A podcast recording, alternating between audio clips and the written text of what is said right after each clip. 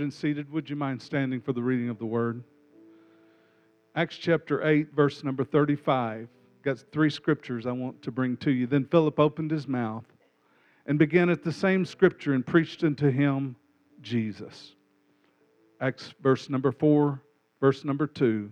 Being grieved that they taught the people and preached through Jesus the resurrection from the dead.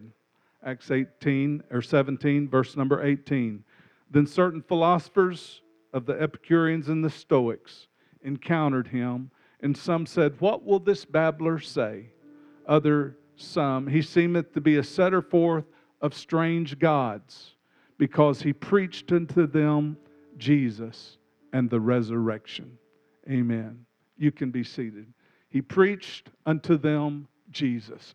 We find in the Word of God that, that, that Philip was, uh, was caught up in the Spirit and, and, uh, and drawn to the eunuch. And, and he, as he came, he, he heard him reading the Word of God, and he was reading from Isaiah 53. And he asked him, he said, Do you understand uh, what you're reading? And he said, How can I understand except some man help me? So we understand from the Word of God that Philip preached unto him Jesus. What exactly did he preach unto him?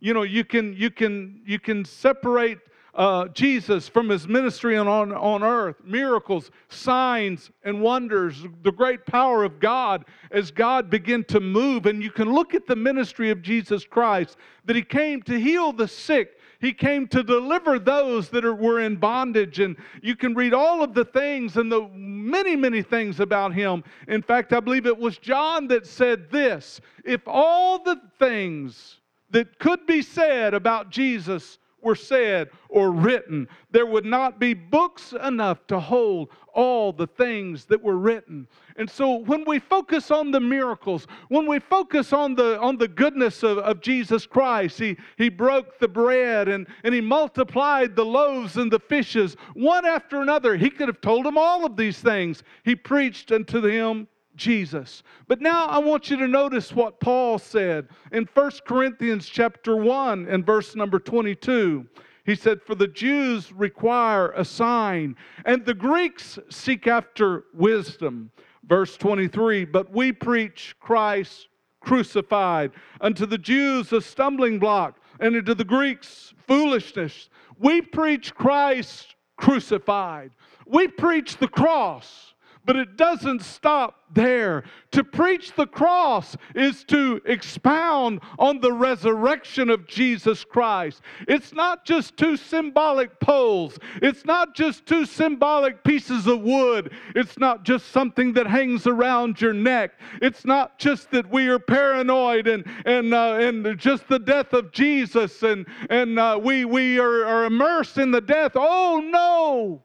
It's not that at all but it's the resurrection that brings hope. Yes, it was necessary for Jesus to die. Sin's awful cost must be paid. But the believers didn't rejoice because he was dead. Believers were, are overjoyed even today because He lives. He's alive today. Because He lives, I can have life. Because He resurrected, because He's alive, there's a Spirit of Almighty God in this place. Because He lives, Brother Steve, you can be healed. Because He lives, there's healing and there's hope in the house of God today. Because He lives if you could just understand for a moment, they preach Jesus. They preach the resurrection. They preach that He's alive, and because He lives, He can meet your every need today. Because He lives, He can deliver you from sin.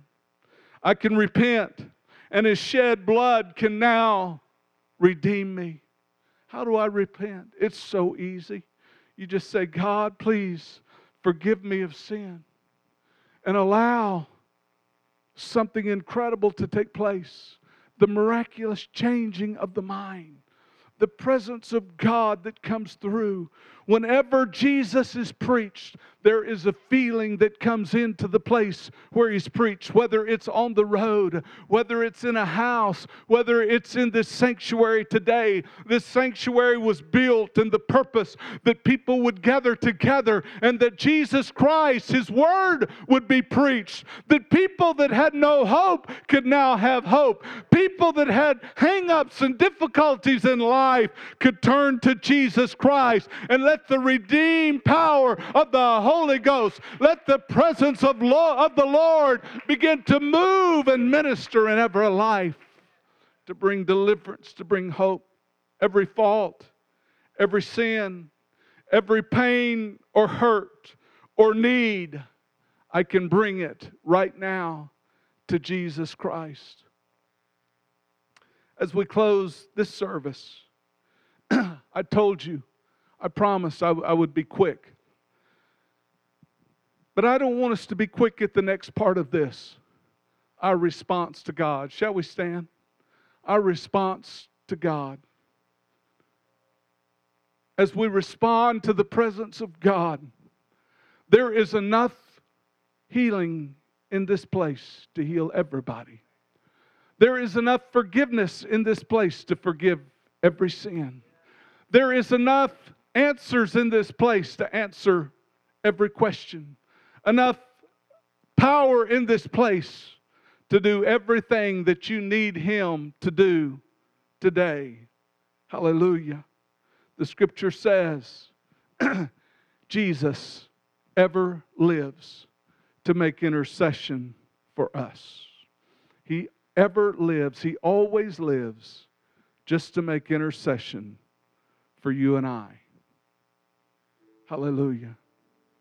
Didn't spend a long time, but Jesus Christ is the cornerstone of your life. If your life is empty, try Jesus Christ. If there's stuff and trouble and things in your life, turn to Jesus. Come on, listen to me, folks. Let's not be distracted right now, but let us. This is a, this is a very, very important time. I'm reaching to someone. Someone in this house. The presence of God is here. The Spirit of Almighty God is right here, right now. Let the shed blood of Jesus Christ bring redemption and hope. Hallelujah. If you need something from God, I'm opening these altars. If you need an answer, if you need a touch from the Lord, if there's things in your life that, you need done, if there's problems, if there's difficulties, whatever it is, would you step out and make your way to the front? In fact, why don't we all just make our way to this front?